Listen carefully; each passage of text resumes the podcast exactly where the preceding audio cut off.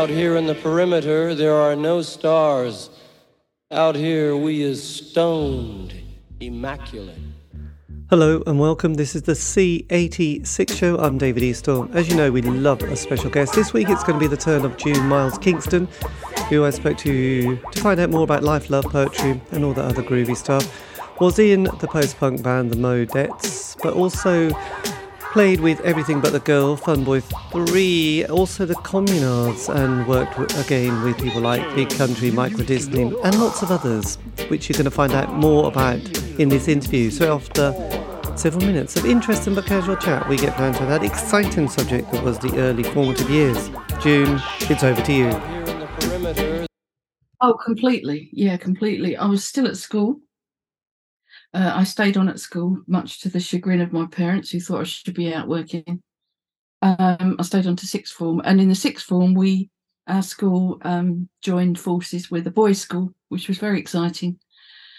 And I had my first sort of serious boyfriend then, and he came from a Jamaican family. So, I mean, a lot of the kids then were like the influx from you know the, their parents that had moved over were now at our school, and it was just a, like a light, a ray of light in my life, like the music and the kind of uh, you know that community thing. We I came from a background where East End of London, where we all love music. My mum sang, my dad sang, we all sang. We went to the pubs all the time. But there was just this kind of freshness about all that, you know, that kind of reggae feel and and then I got into I was very much into soul and Tamla and all that kind of music. So I think that was a start. And then I started working at Mr. Byrite's part time on a weekend, which is great because you work with all blokes. It's good fun. And um, they introduced me to glam rock from there, really. Perfect. Yes, Mr. Byrite. I've I've never Perfect. I've I completely forgot about Mr. Byrite actually. it was like, oh yes, we went there. Yeah, yeah, that was a big part of my grown up history. Mm. Yeah. Yes. So were your parents very um had they lived or your grandparents had they been there during the war period? Oh yeah, absolutely. Yeah. Yeah, my mum and dad were both ev- ev- evacuated. I grew up uh, I was born 55, so I grew up quite close to to that period and we lived on an old market in a kind of bombed out house for the first three or four years of my life. Uh, sounds disgusting, but it wasn't. Of course, we made it gorgeous. But you know, it was that whole playing on a bomb site thing for us as kids. So um, it was great because you really got a mixture of different backgrounds around you all the time. Lots of influx of refugees and things, and so it made the world a better place for me. Yes, absolutely. It's interesting, isn't it? Because you had you had bomb bomb bomb dumps or or yeah. sort of bombed out places. And we, I grew up more in the seventies, and we we had an aerodrome in this village that I grew up in, a Second yeah. World War aerodrome, which was where we went and played and threw lumps of cement off, you know, places. And it was yes, it was very good. I mean, there was an occasional tragic story which you know wasn't good, but um, you know, generally oh, it was a it was a great playground for people. So you obviously had a, a, a, musical moment. Did you? What was your first gig you went to then? Because this would have been the early seventies, I, I guess. Yeah, I can tell you that it was the East Ham Granada, and I saw Desmond Dekker. Blimey, this is very. Although I didn't see, I didn't see it very clearly because I was too shy to wear my glasses. Yes, it's it's um in those in those days wearing glasses was kind of a form of abuse, really, wasn't it? Really. Yeah, really geeky especially when it's on the first date. Yes, this is true actually. so did you? So you you actually stayed on for sixth form to do A levels? Yeah, in the, in the in those days, anyone who did an A level was probably yeah. going to be some sort of like, wow, such a clever clogs. What did you? What were your main subjects? Art, of course, art and English. Right. Yeah, I was just so. um I thought I loved. I'm one of those weird people that did actually love school. I just loved the community of it. And there, I was just so lucky to have three or four amazing teachers that really opened up stuff for me, like a good music teacher and a good art teacher. And I didn't want to leave that behind for a while, you know? No, um, absolutely. Couldn't afford really. I found I couldn't afford. I didn't even know what university was. Nobody told me about that. Um, our school certainly not. And so, but I did find out about the local college, so I went to the local college to do art. Right. So and that's how I got into music, of course, because yes. artists, musicians, and vice versa. And what was your subject? Uh, not subject, but what was your bit of art that you loved particularly? What um, were you? Oh, I, when I first went, I went I, after I did my foundation at East Ham Tech, which was brilliant. I kind of wanted to do photography and graphics. I was very much a visual kind of person and like loved all the Russian graphics, you know, those kind of strong, bold, graphicy stuff. Um, yes. And I do stuff like that. And I thought it might be a good idea to go off to fashion school. So I did that at first, which is a total, total disaster. Um, but it made me go backwards again and do graphics, which was good. And that's when I started playing music. Yes. And you did what, why, why the, why, why the instrument that you ended up doing? Was that something that was just there in the corner? Oh, fluke. Absolute fluke. Well, I'll tell you the story about it quickly. I was, um, while I was at art school, I was living with a guy called Jim Hill, who was a filmmaker, and he was going out to the National Film School every day. And I'd sometimes hop on the bus at Notting Hill with him and go out for the day because I'd help students with their costumes or their sets or whatever. That's that's what I was interested in.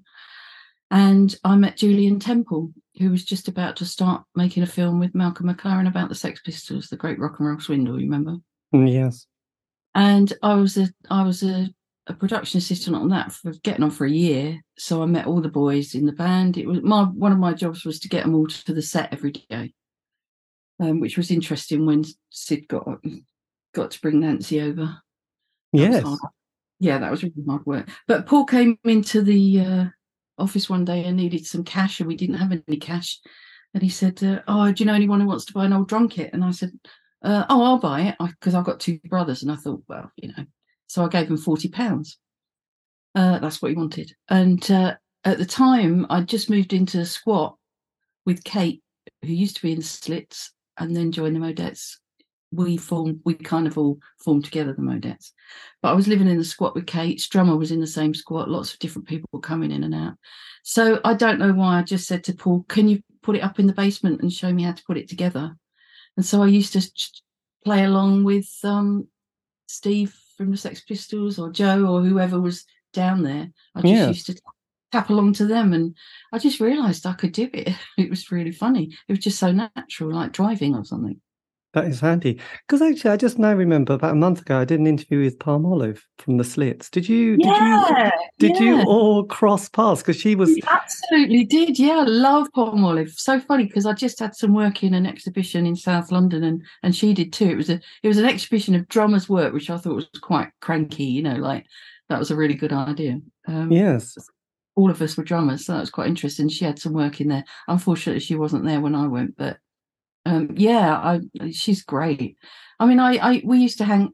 It was the best time in London. Seventy six, we started um, very early, and then we kind of got the band together late late seventies.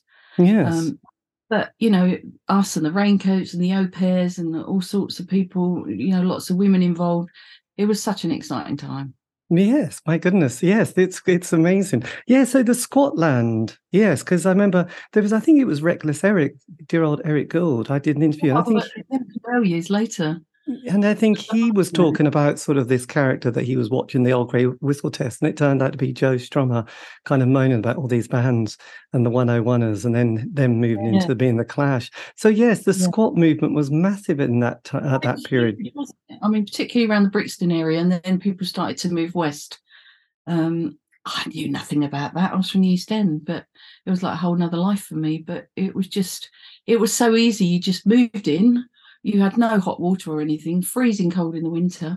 But the great thing was you were all together making music or doing whatever you want, or in the pub talking about making music, you know. So it was a really good atmosphere back then. Yes, and also you had these kind of interesting gatekeepers, didn't you? The music press, and also people like John Peel as well. So yeah. oh, it did it did encourage people to um, form bands. Yeah, definitely. He's so he was so great with the Mo-dettes. He gave us oh I don't know four or five sessions and he played us all the time. And he'd never met us. I don't think he even saw us, but he really championed us through, you know, and that gave us a lot of, of confidence to do it. Yes. So did you finish your college course in about 76? Yeah. Because I was too busy on the road. Right. And how did you get on? You mentioned Sid and Nancy. Did you end up doing the the Anarchy tour with Johnny Thunders and the Sex Pistols and and the Clash? Was did you sort of have an experience with that at all? No.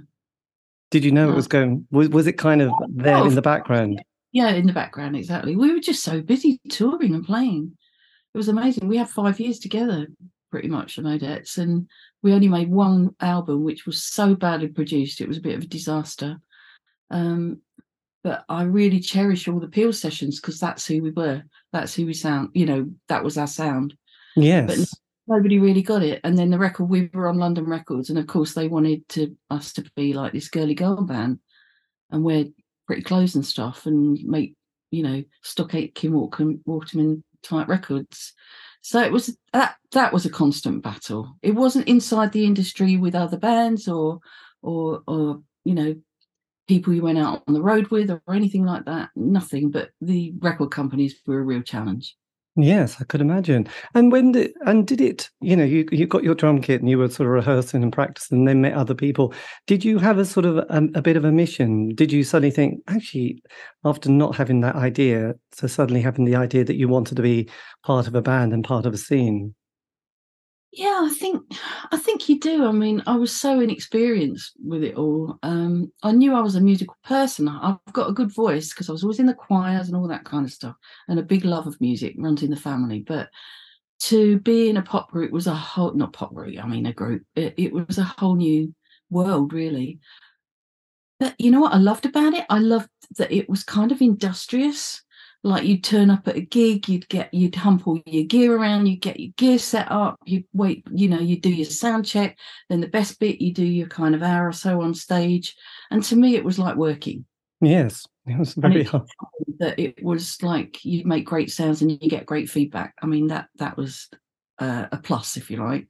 Yes. you know, So when you got the the members of the band together, how did you Yeah. start to de- start, decide how to create a song and and what sort of sound that you were going to go for? Because obviously, I've never been in a band, so I, I would imagine this kind of process being quite interesting and quite Oh, yeah. challenging at times. It is challenging, yeah. I mean, we were four very, very different people. I mean, as I say, I'm sort of working class background from the East End um, with an artistic kind of view. Um, Kate was from New York. As I said, she played briefly with the Slits.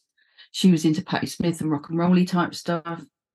Uh, there was Jane, the bass player, amazing bass player, but she kind of played this melodic bass rather than the deep kind of heavy bass stuff that I'd been used to listening to with kind of reggae stuff, you know.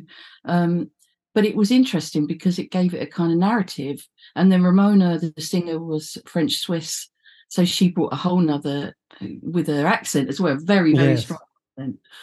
But I don't know why, but I kind of saw us as full cartoon characters, which made that's the way I went with the artwork because I did all the artwork for our posters or or for the album or whatever or singles because I just felt we were full of those weird cartoons like Scooby Doo or something like that, you know. Banana splits. Yeah, exactly. Well, we grew up with all that, that kind of flashing stuff.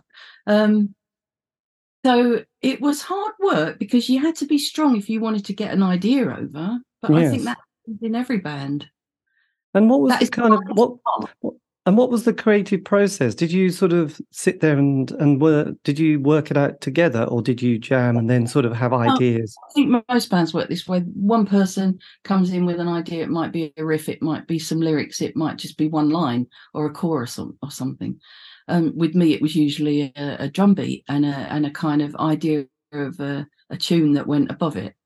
And then you just you have to have a lot of courage, especially at first. And then you go in, you say, actually, I've heard this, and you you might play mm, or whatever, and something will come out, and then somebody will just join in and that's how songs are made like people will just bring their own part to it and then that's the interesting part because then you start arguing actually i don't like that bit but i'd like it if you did that um you know and usually it, it, that's why most bands have a leader and it's usually Yes. the singer Was that the case in this band? no not at all actually it was very very open very but you know we argued a lot um we were all very strong characters but it also made it really interesting Yes, because one thing I've noticed that the punk scene in New York was very it had a much more sort of different sound and quality. You know, there was. Oh, I know this much. is a this very, is very loose kind of almost a looseness, didn't it? You know.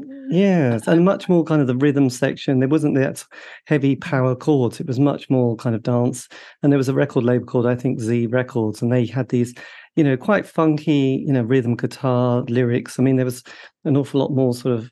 I know it's a bit of another sweeping statement. But there's a lot of women bands or singers in New York at that stage, and and sort of you know we got to sort of love them. So um, yes, I, I, think the British rock scene and punk scene sort of got much more heavy, much more quicker, and a bit more macho, which is a bit disappointing really at times because then you know we did want our music to sound, uh, if you like, feminine. Um, but it also had four different types of it, we came from four different backgrounds and different cultures so I think that was the, we used to do a, a couple of songs in French and like a couple of kind of showy type songs. Kate loved that kind of open, jangly, slashing guitar thing, and she did a lot of that. So they all the songs would kind of have themes. Jane was a great lyric writer. She wrote a lot of the lyrics. I got a bit more confident towards the end and wrote some more songs, which was good. But um, she did write a lot of the lyrics. She's very, very much a wordsmith. Yes. And was the first time in the studio? Was that to record White Mice? It was. Paul Cook took us into the studio and paid for that. And, uh, they did a really good job. I mean, it's it's a it's a really good classic little single, I think. It has, it has, it has done well, hasn't it? And then your mm. John Peel sessions. Yeah. Did he? How did you get onto his radar? Was it through live gigging or sort of word of mouth? He heard he heard White Mice. Right. Uh, he played it and he raved over it and he played it again instantly. So he played it twice in one show, which was unheard of. Yes, because you went into the that was in 1980, I think. Your yeah. oh, so White Mice came out sort of the end of 79, and then your oh, first yeah. session, yeah, was 1980. Yeah. Had contacted us or our manager or something, and um, we had a lovely manager called Bob Black who sadly just passed away last month, but he was absolutely brilliant. He used to be in the um, flying lizards. Oh yes, God, money. Exactly. And he brought over lots of bands, like he brought Wayne County over from the States and things Fantastic. like that. Fantastic. We yeah, love Wayne. Good influence, actually. Yes, absolutely. I know because it was kind of interesting. There was a band called the Rock Cats, which were a bit rockabilly, and they, there was a guy called Leee Black Childers who sort of moved them over to New oh, York. Oh, yeah, I remember that and that kind of rockabilly scene that obviously then the stray cats took it and then they became exactly. huge around the world. stray cats sometimes. I think i think that was the best thing about the music at that time as a real crossover wasn't there? There were no rules. There wasn't you couldn't say you oh no you can't play that because it sounds like that. You you just played whatever you wanted to do you know you put it together. Yes and then you like you mentioned the au pairs from birmingham with leslie on oh, vocals. oh, loved them Amazing. She was in Norwich a couple of months ago. I sort of. she? Yeah, I've seen her around. I haven't been to see her. Um, when I was in the Fun Boys, I was playing with Bethan, Bethan um, Peters, who was the bass player in the Au Pairs. Right, blimey, that's such a band actually. So as you know, because it was kind of an interesting period, because seventy nine, when you were starting to sort of make make that moment, had mm. you sort of sat down and, and, sort of got a manager and sort of had a bit of a manifesto as, of commitment and not this oh, is more than just a little gig at the moment? No, it was really, really random, the whole thing. Bob came to us, I can't remember. I think we met him through Dick O'Dell or something, I'm not sure. Um, Bob came to us and had this master plan, and he was very persuasive. I wasn't keen on all that money, having a manager and stuff. I'm always sort of anti-establishment of any kind, you know. But he was a re- he was really good because he had the right contacts. It was disastrous. He used to send us off on these long tours in a van and, and like with a driver somewhere, and it would always fall apart. But we'd always get on stage every night, and it would be perfect. So you know, my God, that... but that's what it was like. Yes. And then sort of 79, you know, we, you know, Thatcher gets in, you know, for the next 10 years, we had Thatcher. Then we had the Falkland war, then we had the miners' strike, Greenham Common. We all thought we were going to be nuked. What was it like for the band? Because obviously, you you know, you've been in Scotland. Done by, then. done by then. I think by uh, end of 81, 82, we'd split up. What happened was the record company had re- were really putting the pressure on to be more commercial, and we weren't interested in that. So they knew they weren't going to make any money out of us. we weren't complying. Right. So on what we did a record, they really wanted us to do this song, and it was I think it was written by Stock Aitken Waterman. I'm pretty sure I have to check that, but he they put us into the studio to do it, and it was all poppy and vile, vile. So I asked if we could do another mix of it with somebody else, and we we wanted to work with Dennis Bovell. So we went into Dennis's studio, and he did this fantastic mix of this shit song. Sorry, awful song. and it, at least he salvaged it. But I knew it was the end. I just thought, mm, nah, this is this is it.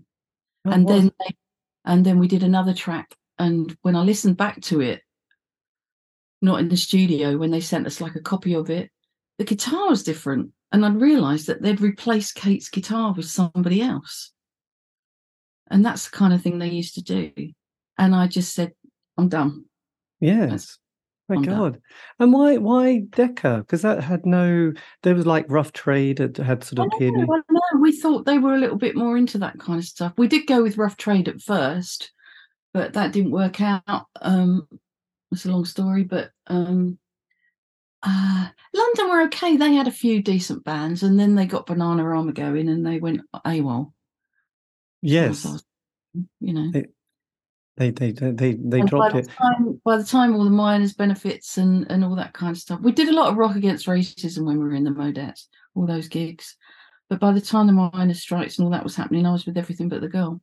Yes, it was it was all over. And just and and your cover of Paint It Black, did you enjoy whose whose idea was that?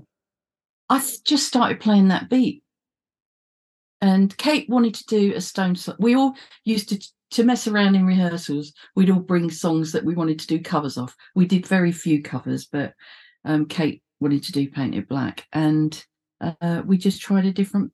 I said, let's try a different beat with it. I I really like that version actually. Yes, it's it's got a great great vibe to it. So did it did you have a moment where you all sat down and said that to quote Jim Morrison, this is the end, or you know, paraphrase Jim Morrison really? No, it all fizzled out. Um, the the other girls in the band, including with the record company, sacked Kate.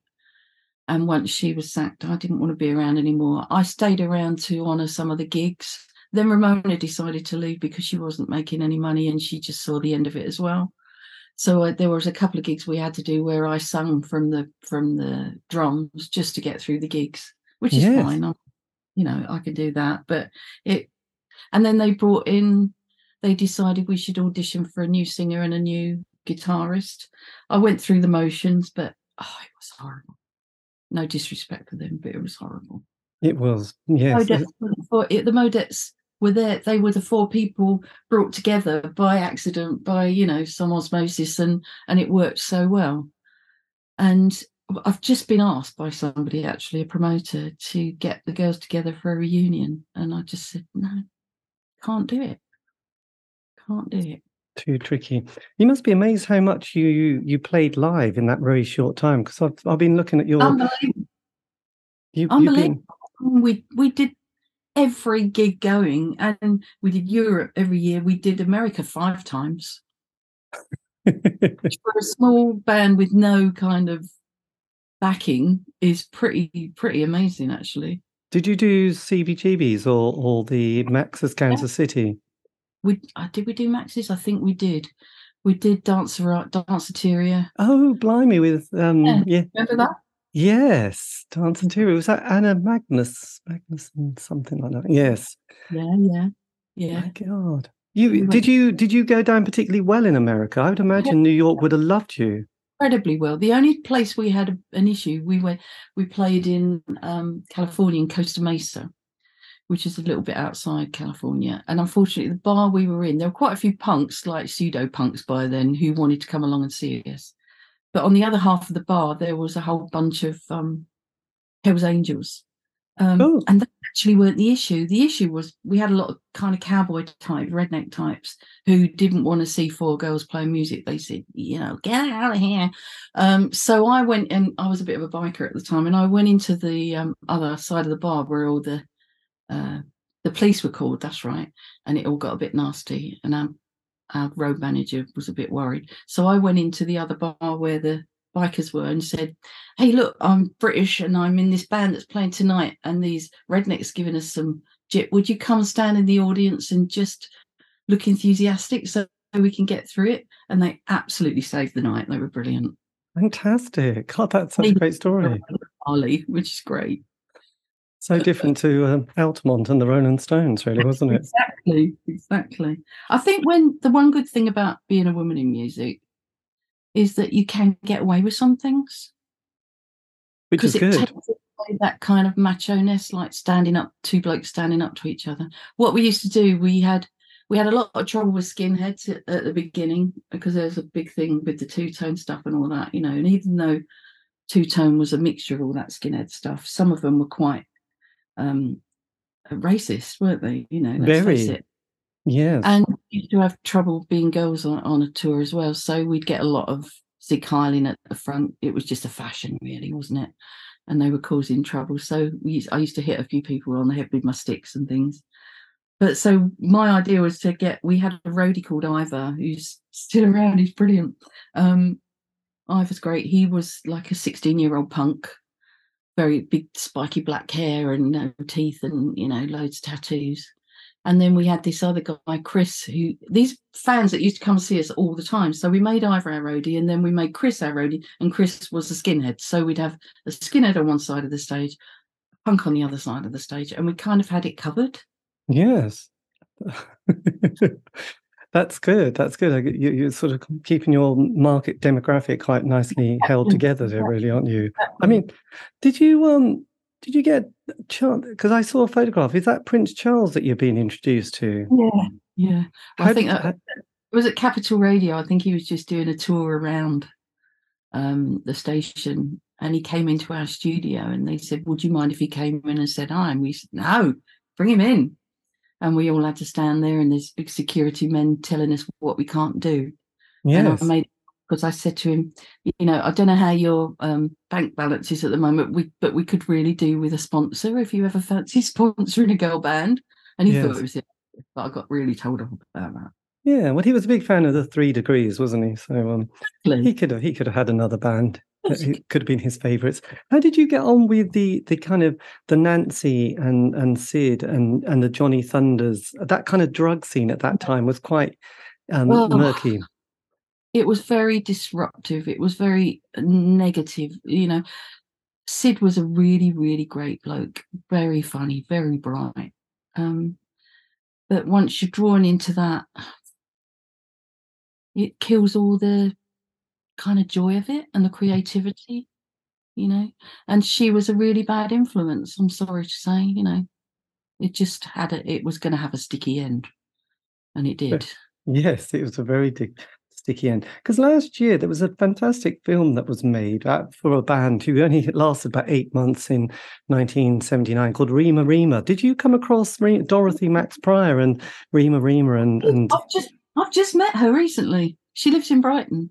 Of We, course, we we obviously came across each other historically. I don't know. I can't remember. I don't remember a lot of things. But um, she was also in the Drummers Art Show, and so we met up for the first time after about forty years or something.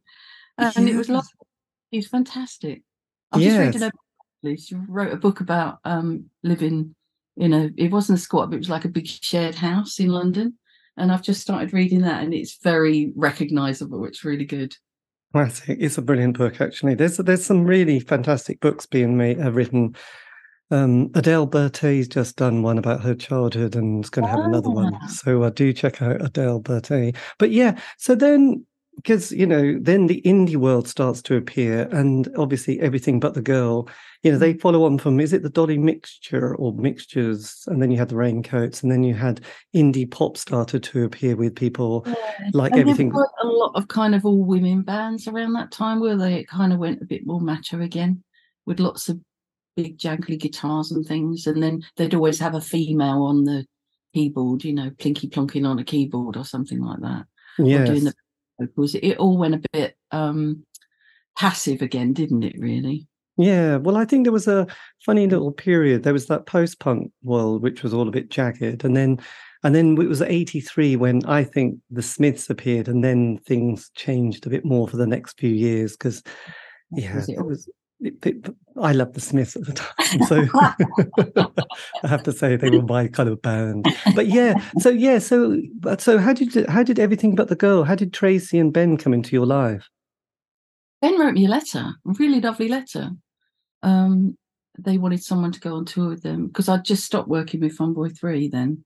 I mean, that was that was a great band to work as a woman musician because the whole of the backing band were women in in the Fun Boys. So and some great players, you know. Terry had a good eye for like putting people together for stuff like that. So that was good. And then I finished that and yeah, Ben wrote me this really sweet little letter saying, I love your work. Will you come and play with us? So I went and did um, Love Not Money album with them, and then went on tour with the lovely with the lovely Phil Moxham on bass from Young Marble Giants, who's genius. God, yeah, you're right. They they Oh my god, to play rhythm section with Phil was like this. absolutely. yes. I've done a few interviews with Stuart and um They're great family. amazing band. So yeah, so they'd had that first album, hadn't they, which was Eden, and then this Yeah. follow-up, which was the self. Yeah, that was also called Everything But the Girl. This was produced by the one and only Robin Millar. Oh, who- know he's so gorgeous. Yes, amazing. love what an ear. I mean, that man is just so musical and so nice to work with. It was a it was a joy. Yes. Well, he captured. I think He I gave me gonna- lots of brain to kind of, you know, I I was no I'm no expert drummer, you know, I never practice. Uh, nobody showed me what to do. I just picked the sticks up and went. But he gave he made a great sound for me. It was really good. Yes, absolutely. I mean that that album, and then obviously he he almost alongside Trevor Horn has shapes this sort of sound of the early eighties, and you know, because obviously he does Sade, which is massive, isn't it? Yeah, we, yeah. we yes we can't exist. So did you Mm. play on, you know, all the album, the their second album, or yeah Love Not Money, yeah. Yeah. blimey, and that is was with Tracey as well. God, that's great. And did you do vocals as well? Yeah, backing vocals with her. Yeah, I love singing with Tracey because her voice and my voice have got. She's got that lovely depth of tone, and I'm more of a kind of up there sort of singer. So we had so much fun singing live. It that's just- Like, Yes. So that was kind of 84, 85 period, wasn't it? And what was the what were those tours like? Did was it very kind of serious, sensitive? a bit serious, I must admit. Um, I mean, we had a lot of fun because we had Neil Scott playing guitar, who I didn't know at all. Um, very nice, very nice guitar player. We all keep in touch, and uh, so him and I and Phil, and then Ben would play some organ stuff and piano stuff. It was a lovely sound. It was the sound of that time completely. And- Yes. it was kind of fresh, but it had lots of backward look as well. You know, there were lots of kind of references to soul stuff and uh, you know, those kind of nice full big organ sounds. It was really exciting to play. Yeah. I mean that's kind of for me. You know, they they were a couple, and so you know, when couples go on tour, they kind of stay together a lot of the time. So we had to amuse ourselves, and quite often we'd play be playing somewhere in the middle of Germany where nothing was open, and I'd find myself thinking, "Oh, is this it?" You know. The, joy of touring. So when so when you you know a bit like the David Bowie kind of thing of having musicians, is it the case that they ask you to do the album and then a tour and then you just find yourself in that? Generally, So, yeah, yeah, generally, yeah, and I like that because then you've worked on all that material on the album for so long. You've rehearsed it, you've recorded it, and so when you take it out live, you know exactly what you're doing, and then you can have some fun because you haven't got to stick strictly to what you're doing. You can actually get away with kind of taking it somewhere else sometimes, which is the best bit about playing live. Yes. Yeah, I did. I've pretty much done that with everybody actually. That's quite uh, amazing. Yeah. And and then when and then Jimmy Somerville, did he contact you to want to sing with you with him? I'd, I'd been doing I, I was I, whatever I was working on I was always doing other bits as well people used to ask me to do benefit gigs so like with Pauline Black and people like that Rhoda um I'd always be playing with other people or singing with them and Richard uh I knew Richard vaguely and he contacted me and weirdly, they'd written the whole album, recorded a lot of it, same as the Fun Boy 3. I walked in the Fun Boy 3 album, um, waiting, and it was all recorded, and they'd done it all to a click track. So I had to walk into the studio. I'd only just finished with the Modettes then. So Lynval rang me two o'clock one morning, about three weeks after I'd left the band, and said, "Oh, hi June. Uh, this is Lynval from the Fun Boy Three. We, we want you to um, come and play on our album." And I went, "It's two o'clock in the morning." And so he rang me back the next morning, and it wasn't a joke. Um, so I walked into the studio, and then I just sat down in the middle of this big church hall and they played me a track and I started playing along and they were they looked pleased. And then I went into the control room and there was David Byrne sitting there because he was producing the whole album. Mm, that... Quite a shock. Quite a shock indeed. oh, that was a lovely album to work on because it was so I like things. That's what I love about the Modettes. I love about Fun Boy Three. It's the, the diverse styles of stuff. You know, you're not. Oh no, this band's got to sound like this you know the drums have got to sound like this or the guitar you know it was like that freedom is so exciting yes. It's interesting when you mentioned the click track because i spoke to two women drummers who have been completely destroyed because of drumming to a click track with a producer who literally destroyed them one being oh. lindy from the go betweens and the other one patty oh, from from Hole so yeah. and and they, they completely destroyed oh, I love it. I love it. I've just got a click track head. Right. So you you were happy because they they mm-hmm. literally, you know, got removed from projects and then just Oh, oh that's a shame. Yeah, no, I'm really good at it actually, so it didn't bother me at all. Right, even with David Byrne there, you were able yeah. to hold the hold the moment. God, that... it's great. Yeah. My God, that's so yeah, good. that gives you freedom because you've got the you've got that general timing there, so you can play around anything. Then you can do what you like. Yes, well, absolutely no, but um, I'll have to send you the link to Patty's film that she made. You know, um, hit so hard, and that's just about her oh, life yeah. in the in the band and what happens when. Yeah.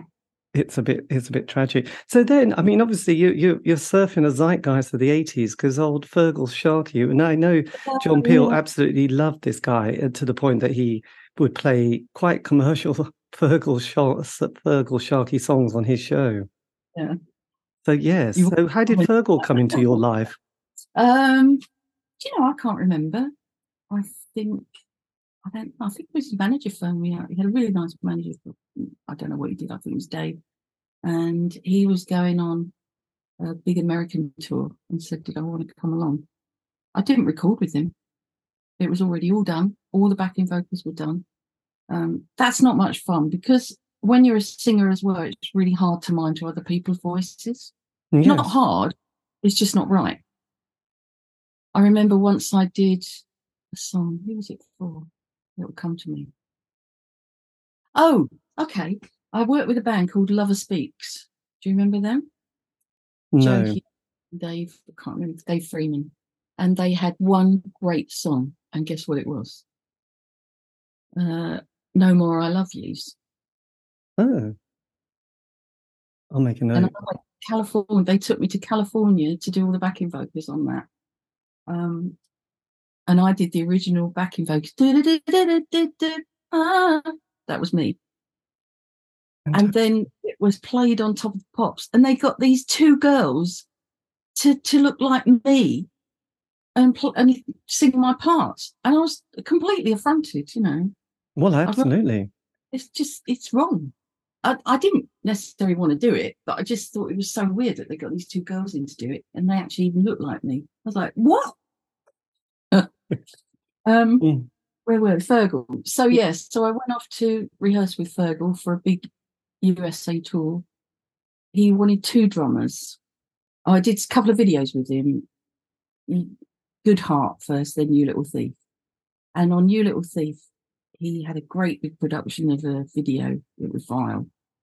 Um, and he had two drummers, another girl called Sasha. She was great, but she wasn't quite as um let's say she wasn't as natural as me. So um, she found it quite difficult and I had to kind of help her along. Um, but we were both thumping away on this video for two days. Dun, dun, dun, dun, dun, dun, dun, dun, dun, boring, boring, boring. And I got home after two days of that, and my legs were black and blue because he insisted that we like look like maniacs playing the drums, you know, beating up into the air and down again. And it's not my style. I hated it. But he said, "Do you want to do this American tour?" And he offered lots of money, and I said yes. So we went off to John Henry's to rehearse with a fantastic band, including Davy Payne from the Blockheads playing sax, uh, a brilliant guitarist. Can't remember really bad with names. Brilliant guitarist. Anyway, this fantastic band. And I think his hairstyle had gone to his head a little bit. He won't Mm. mind me. I've spoken to him since. Um, and he was a bit obnoxious. And I pulled him up once because he was speaking to these amazing session musicians like they'd, they'd never done anything like it in their lives. So I pulled him up one day and he sacked me. So that was all right.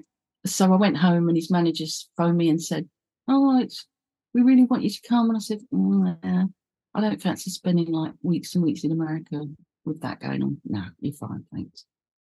So, and then I bumped into him on the tube years later, um, on the busy tube, and we, it's like we were best mates. So it was fine. This is, And he's these doing stuff now, isn't he? yes, he's he's saving the planet. Well, he's saving the waterways. So No, that's really good. I really admire that. yes, absolutely. And then and then obviously the other band that we And- Yeah, communards. the Communards. Yeah, Richard. Yeah, I'd done a few benefits with Richard, um, Pauline, and somebody else. So Richard said, "Hey, we've got all this band." And that was again when I just left everything but the girl. He said, "We've got this band. We're going on tour. Do you know Jim and stuff?" And of course, I knew Small Town Boy. Yes. Yeah, he said, and it's all girls. And I went, yeah, but here we go again. Um, so I went round to West Hampstead and met them all, and I had I've had the best time of my life on touring with them. I was working with Jimmy Richard for about five years, maybe six years, um, and then carried on working with Jimmy for a while. It was Yeah. really, really, really great fun. It wasn't like the music was um, as uh, I'm not going to say interesting because that's not right. Uh, you know, it was easy, like to play Yes. drum and that stuff. It's all, pss, pss, pss, you know, it's you know, you you don't have to do very much, but God, you can have fun with it. Did- you play on both albums, by the way? No, I'm. Oh, I've got to think now. Read my lips. Red, red. Played on poly- red. Right, because there was the first album which had Disenchanted and Yeah, um, You yeah. Are Mel World, and Red was the kind of 87 follow up, wasn't it? Really? Exactly. But it was great playing all those songs live, and we did.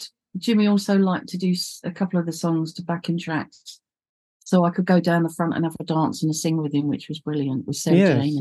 Sarah. Jane was with him as well at that stage. So there were songs on that album like Tomorrow and For a Friend and Never Can Say Goodbye. Can you remember recording those? Ye- no, it no, was a long time ago, wasn't it? yeah, yeah. It was a Yeah. very long time ago. But, But they must have they must have had a massive budget at that stage because they were so Huge. They were huge. Yeah, yeah. They were huge, yes. And what was the kind of the studio like? You know, going in with with a band who, obviously, the record company has a huge amount of investment and excitement that they're going to be even richer after this one. I think because it was so easy to to kind of produce those songs, you know, Jimmy's a great writer, Richard's a great musician, and it just all came together very easily. It was very much more um, Richard's, you know, he's a proper musician, like he knows all the notes and and the this clef and that clef, and you know, so it was all set out very nicely. So it wasn't difficult to do at all. And we had four piece string section. Um, and they were um, unbelievably good. Yes, still- All of them still work now, and they're all doing quite big things now. They're, they, it was just so beautiful to work with strings live. Amazing, amazing. Being drummer because you've got to get the balance right, and but they were all up for it, and, and absolutely such.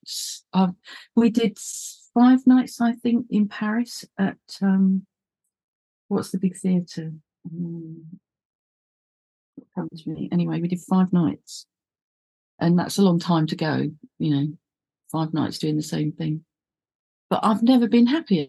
Like I came off stage on the last night and felt really emotional because it's hard. It's hard with Parisian audiences, they're quite standoffish at first, Mm. but it was magical, absolutely magical. I'll never forget that. Yes. So high and, and exciting, you know, and everything went well and the sound was good. And what was it? Mm, I've forgotten. Yes. And then obviously you, you your phone must be quite red hot or you've got an amazing agent because then Big Country are sort of trying is that their third album, The Seer that um Yes, yeah. Do you know I've never had a manager or an agent? right. You just got a very good phone got a good answer machine. Easy phone number. Um, yeah, they asked me to do a couple of tracks on that. That was lovely. Was it Robin did that? Robin, I can't remember. There was um oh it was Robin. Oh you're right. Gosh, that's amazing actually. Because I would have thought, oh, it was probably Stephen Street or someone like that. But Yeah. no, Robin. Robin, yeah. Lovely, lovely songs. So much melody and um, it wasn't my style at all, my style of music at all, that big kind of ballad and big rock kind of stuff. But Well, it- being Scottish, it's got a whole different feel, hasn't it? It's a lot more kind of uh, emotional stuff, you know.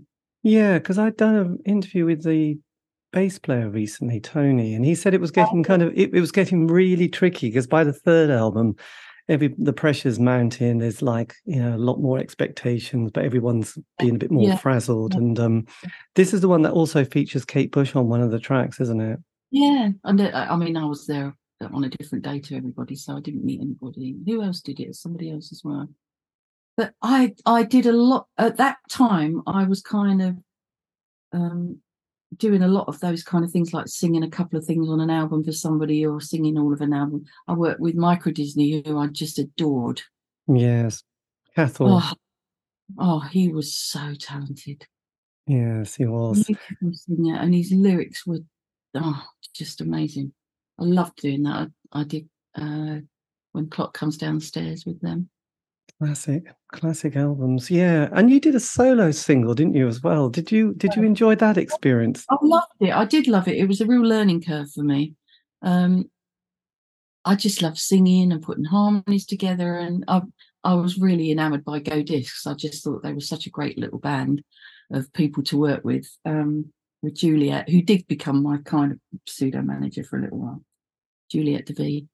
Um, she kind of looked out for me, and a girl there, Leslie, who looked after me. It was a really nice period. I went in just to help them with the phones one summer because uh, it was just a nice atmosphere there. Yes. Uh, asked them if they'd let me take some of my songs into the studio, and I did tonight. Uh, not tonight. The um, it was the black. Was it Black Box song? Wasn't it? A ride You. on time. No, say you. I did. Oh yes. What? Who were they? Oh, not that one. I loved all the harmonies on it and the feel of it. So I did a little version of that, and about three or four other songs which never saw the light of day.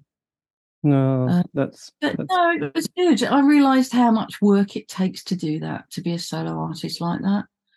Um, I'm much better when I'm working with a gang of other people and not having so much. I don't like all that responsibility.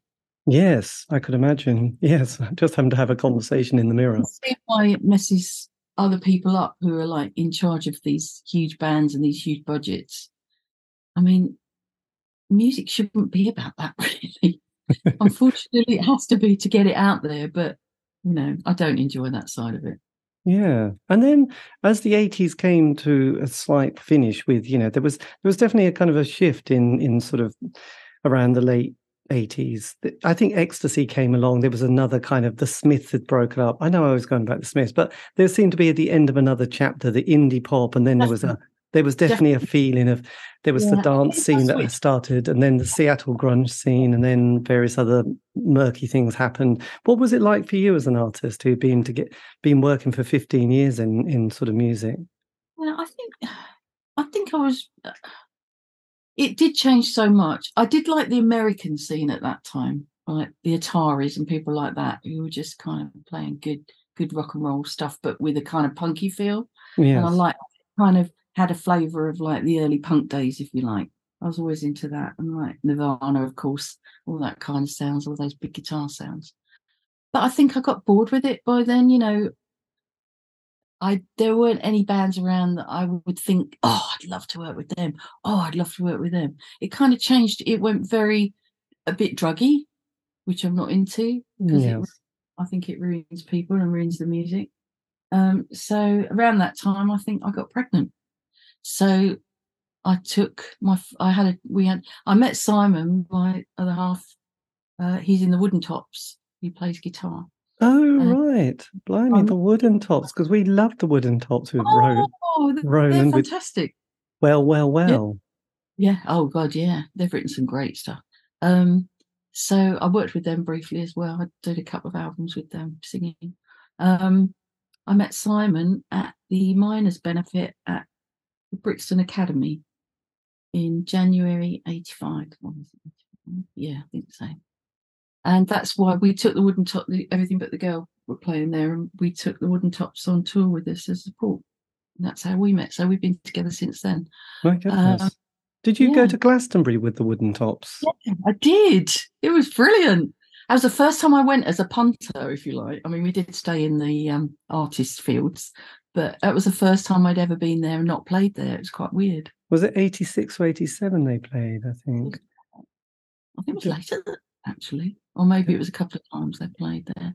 Yes, God, they were just awesome, actually. Yeah, Because I know they've had a gig recently, I think. And is, is Simon Yeah. still is Simon still with them? Yeah, he's still playing. Yeah, Excellent. Yeah. Because I think Dick O'Dell seems to have been part of it. Was it the, he the manager? way back. No, no, it was actually their first manager was Seb, who used to be in um, Dexys. Right. Drummers are good organisers, you see. Yes, they have to be. They had to be right there, Yeah. don't they? Excellent. Oh, right. So yes, so families, the nineties. Yeah, so we we had our first child, a little girl, and I was working with the Communards at the time, and she came on tour with me um, for the first two years. That was hard work, being a mum and playing the drums. Um, and then I got pregnant with our son, so I stopped touring. Then I just thought, there's no one out there that I'm desperate to go on tour with. I did want to carry on recording, which I did, and I still do, but I'm mostly vocals now. Um, but I think I've kind of seen the best of it as far as I was concerned. How many times can you go to Dusseldorf? Yes. So I thought I'm going to stay home and play music and be with my kids because I don't want somebody else to do it. And did because I remember hearing Suzanne Vega taking her daughter on tour, and she said, you know, it sounded like one minute, you know, Yeah. you be, you're being sick all over and trying to find plug sockets to do things with milk, and then the next minute, you know, exactly. And trying to find them something they'll eat in, in the middle of like, you know, you know, Bavaria or somewhere, you know, it's like crazy. And you're having a slight domestic kind of moment, and the rest of the band not not sure where to look and what to do. exactly. Although when we uh, towards the end of the comedy night, it was hilarious because we all took our kids with us. Um, Annie, the violin player, had uh, her son, and they all used to run up and down the coach all day and things like that. And Jimmy and Richard were so amazingly good about that. Like as far as they were concerned, we were women. That was our thing. You know, you could bring your kids anywhere, and and it was fantastic. It was a real family, real family. It was like um, some like it hot. Do you know what I mean? It was like that scene on the train Yes, Some Like It Hot with all the women musicians, and it was just like that. It was brilliant fun. yes, that's such a great Christmas film, isn't it? Really, something like it hot. Because I did a, it was interesting because um, I did an interview with Annie Hogan recently, who was with Oh, Mark right. Marc Almond and the and Yeah. that and she was you know from the late 70s right through to the early 90s in music and then just kind of again just had enough almost and that was a real think burnout. I think you know, I've been touring like you said for all that time from sort of late seventies into the sort of late eighties into the bit into the nineties. I think you know, I do miss really, really miss playing live. I miss it really badly because there's nothing like that sound of acoustics. You know, when it's live and and you've got other people to play with, and it's just wonderful. But I don't know. I think I think it's for younger people. I'm not. I know that's going to sound really contentious, but that's how I feel. yes it can yes Um, just having someone ask us to get together, the Modettes, and play again. Come on, who wants to see four 60 odd year olds playing music that they played it back then? It's crazy. I remember who it is, but I know the woman in it is called Pat Place, and she's one of those New York punk bands. And um, oh god, um, musician. I will, I, and they're they're kind of they keep reforming, but with fewer and fewer original members because obviously, oh, Yeah. she was in oh she was in James Chance. Oh, the Bush Tetras, that was it. Oh yeah, I remember the Bush Tetras. Yeah. So they they're still they're still going, but with a member, an ex member of the Pogues, the bass player Cat, and also a member of Sonic Youth. So there's- Play with them. Oh my god! I didn't know. Does Cat play with them? yeah, she's the bass player Oh, now. amazing. Oh, amazing! I worked with her years ago. We were. I was in a band with her called Pride of the Cross. because they were Oh, Cross. And we did a some gigs with them. It was really good fun. We just used to go around King's Cross and sort of North London everywhere playing gigs. yes. So she's she's now I don't know if she's based in New York, but she's now a member of the Bush Tetras. oh, Um, I must get in touch with her. She was amazing. Yeah, so she's yeah, and they look. I think they're recording a new album and doing some live dates. So yeah, they they they're keeping it real, even though you know there's only two original members. So is it the case then that you've? But then film school. Did you then go and do? Because you made a film, didn't you? Well, I went, yeah, I do. I went back to. I'd never been to uni properly, so and my kids have, and I was feeling a bit like, no, everybody's been to uni, and I haven't. So I hit the sort of late forties, and I had cancer as well for a few years. So I thought I came out the other side and that, and thought I've got to start doing stuff. So I went to St Martin's and did art again. Um, I applied there with some just some boring old life drawings and got in Excellent. but I started kind of one thing there and came out making films, which was brilliant. Brilliant stuff. God, that's that's Um, amazing. So I um, watched your I watched your film, Did Dear you? Miss Mi- Dear Miss Bassey, which was because because because she has Oh. um, Parkinson's, doesn't she? Exactly. Yeah, it's And- based on and- And the uh, and the um, husband dies chopping wood. Of a heart attack. So was this Oh. your first? Was this your first film? No, my first. I've I've made lots of little films. My first one I made was called Blonde, and it was about. I'm very interested in like people's perception of women in music, um, and how they treat them and how they see them, and also about how women behave themselves as public figures. Um, I've just made a little film called Muse about with snippets of like people like Marianne Faithfull and um, and Holm, like you know we were talking about them before. Yes. just how they get called the muse to the one the bloke in the band you know that's still quite prevalent.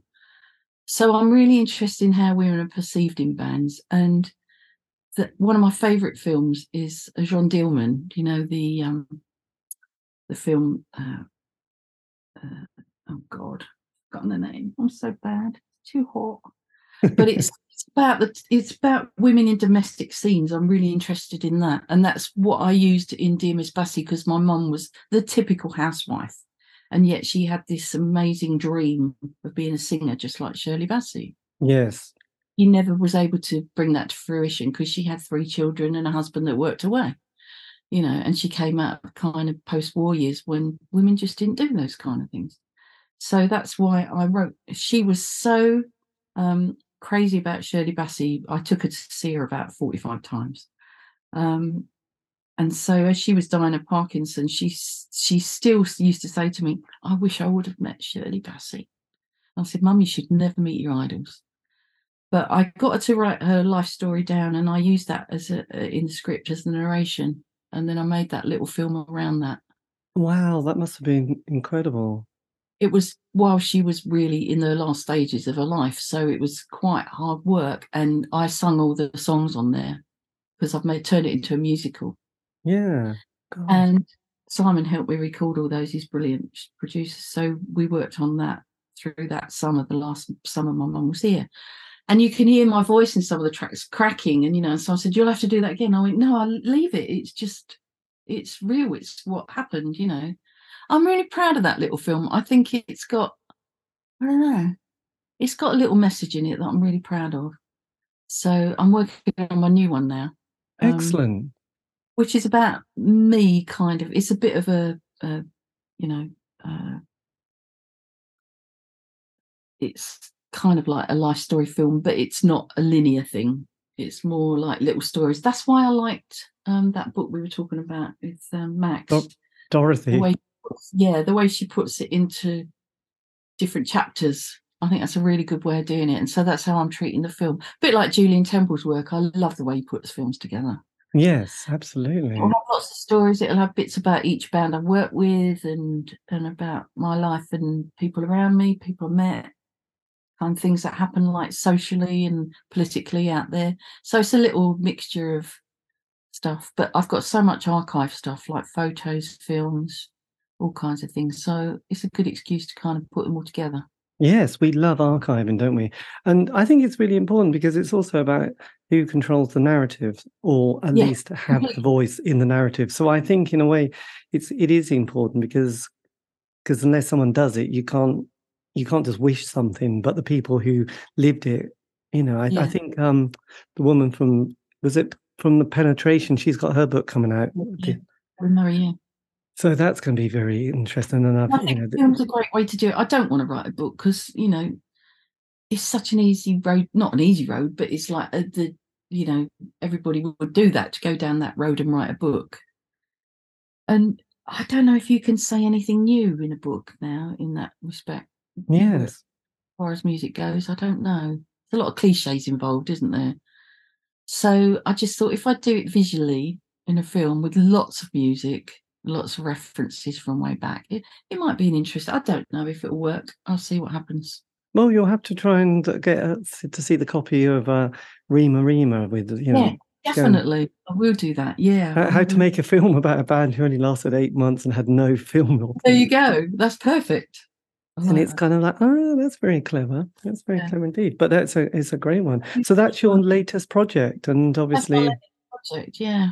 Yeah. and has it been also the case? Then you've still been singing backing vocals or singing Lots of stuff. Yeah. Yeah. just tons and tons of stuff. That um, really great artist I work with. Um, have you heard of um, Jazz Butcher? yes, Yeah. Pat. Pat died. Yeah. And that Yeah. last album of his was so beautiful and Oh, jazzy. Yeah, but Max, who plays the other the beautiful guitar with him, Max Eider, I know him as Peter. Um, he's done. A I think I've done three albums with him. Oh yes. Max. Yeah, Pete. I know, I know him as Peter Millson, but he's called Max Eider. I know. Well, that's interesting doing this show because there's this whole seam of amazing bands and musicians who have created some great stuff, and and they've almost kind of they're starting to get more rec- slightly more recognition now. I think. Definitely, definitely. But you know what? That recognition usually comes from the fans. That's what I love about that. You know, it was like the Mo-dettes. Our our kind of where we sat was all about how our fans saw us. And I still keep in touch with our fans. I know that's ridiculous, but they still write to me and send me messages. And we talk about, you know, I think that's brilliant because you create a family. You really do. You create this kind of group of people who've got who all share these feelings about those things together. And that's what music should be. It should be that kind of reaffirming thing where these are my people. You know, it's the reason you move to Brighton. You think these are my people, you know. Yes, absolutely. I mean, you just walk down the street You and can't say in. that about Duran Duran. Do you know what I mean? You just can't. No, no, you can't. There is a tenuous li- Birmingham link with Duran Duran, though, which because There there's a kind of went to see him in a nightclub once. And um, yeah. and I think someone brought a compilation out of 1978 to 1981 with all these obscure little Birmingham bands, and they all, Mm. you know, various members went on to other quite interesting projects, and and that's quite good. So does that mean that your phone or email kind of pings and says, "Oh, we we need you, you know, we need a singer. Would you like to come and sing, or we need a drummer?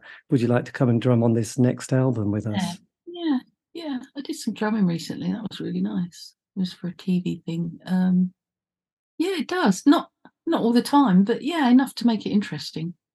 Oh, that's fantastic. And did you?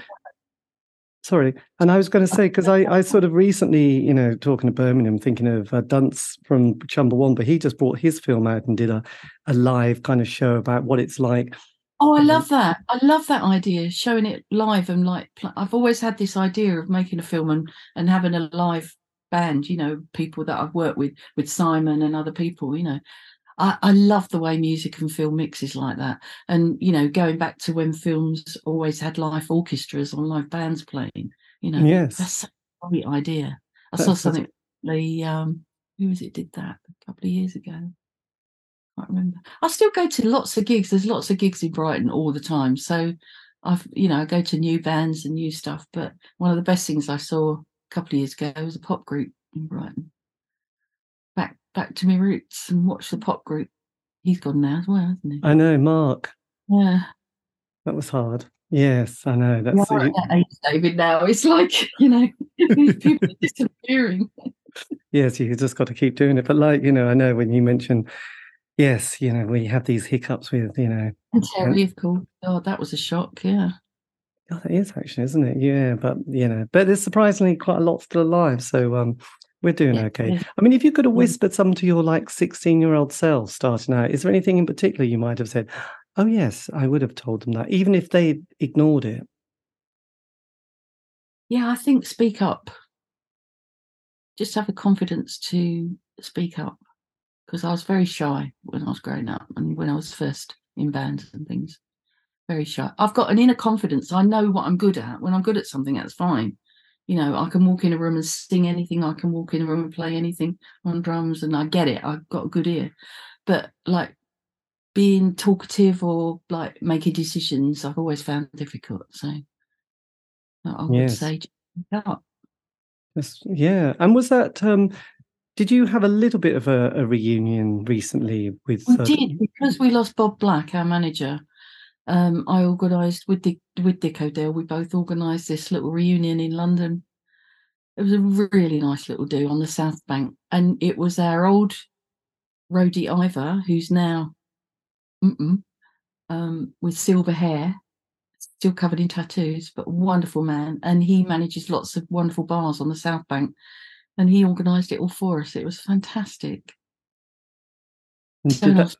Yeah, It was just such a good bunch of people, including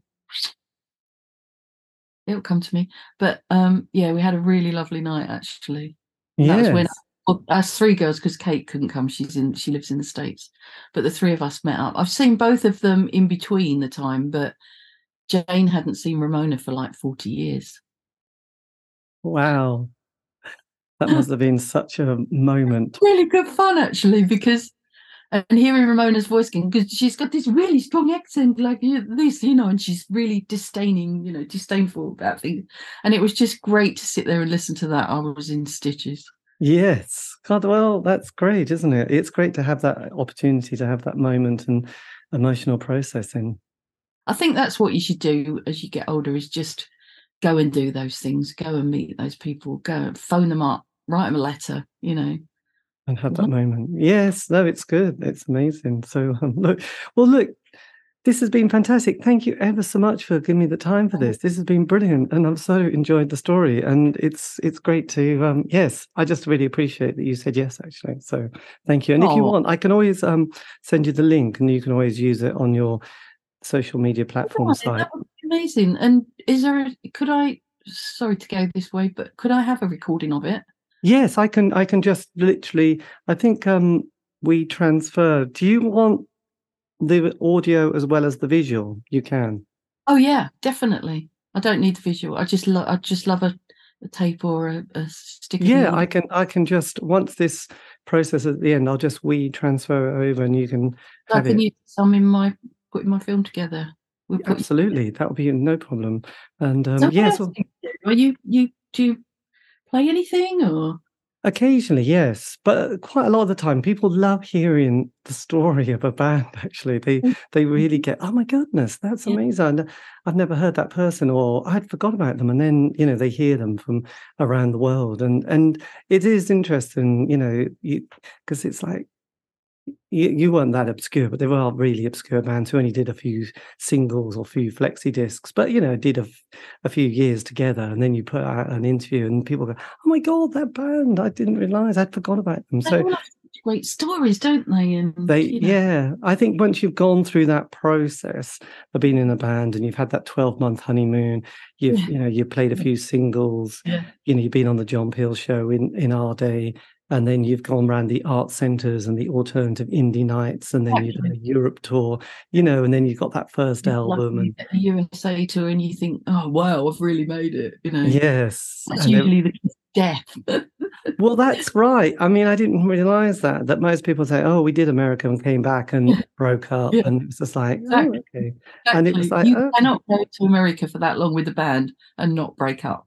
Yes, I think it Um, was Rolo from the Woodentops who once said, you know, you had eight hours, really horrendous, and then one and a half hours on stage, which was fantastic. But that eight hours kind of gave you that, oh my God, I can't do this anymore, you know. And um, it, and you know, members. I don't know. There was a guy who was in the voice of the Beehive, just saying he realised that when he had had a long conversation with someone in the, looking at the mirror, that he'd really lost the plot, and he thought, I've just got to stop because I've gone completely bonkers. I You think know. I was really lucky. I think there's something about being a drummer. You're usually the more sensible one. Um, and you're kind of at the back observing as well. I really like that about it. And I've got a lot of photos from the back of the stage in all kinds of places, all kinds of setups and different towns and things. I love that. Yes. Um, and I never got into that whole. I was really excited about meeting other people in bands, only because I loved hearing about the way they work and like that, you know, the same thing, and, and meeting if they were nice people. There's a lot of very nice people in bands as well, you know. So you have to kind of pick and choose. But what's been really lucky for me is all the people I've worked with have been people that um, I agree with their politics, I agree with their ethics, um, you know, and that's been a real key for me going through all the things I've done. I couldn't work with a band that did it just for the money or this reason or the fame or whatever, you know. You've got to have something to say. I think that's what music's for. Yes, absolutely. No, it was so it was so important, especially I'm sure it is now, but um, you know, I'm, I'm not of that gener. I don't know. Anyways, it, it's different when you're younger, and the 80s was, you, you know, you know, you Yeah. just had that. Mm. Yeah, But it was great for me because I would work for a year or maybe two with a band and then move on. Like Yes. they'd, they'd, know, I'd go do another album for somebody else and a tour for somebody else, and and so I never got stale or bored with it really. indeed. That, dear listener, is so true. And a massive thank you. Well, we'll leave it there. But that's a massive thank you to June Miles Kingston for giving me the time for that interview, talking about her life in music, art, filmmaking, and much more. This has been the C86 Show, David Eastaugh. If you want to contact me, you can on Facebook, Twitter, Instagram. Just do C86 Show. And these interviews have all been archived. Aren't you lucky? You can find those on Spotify, iTunes, Podbean. It's true. Anyway, have a great week. Stay safe.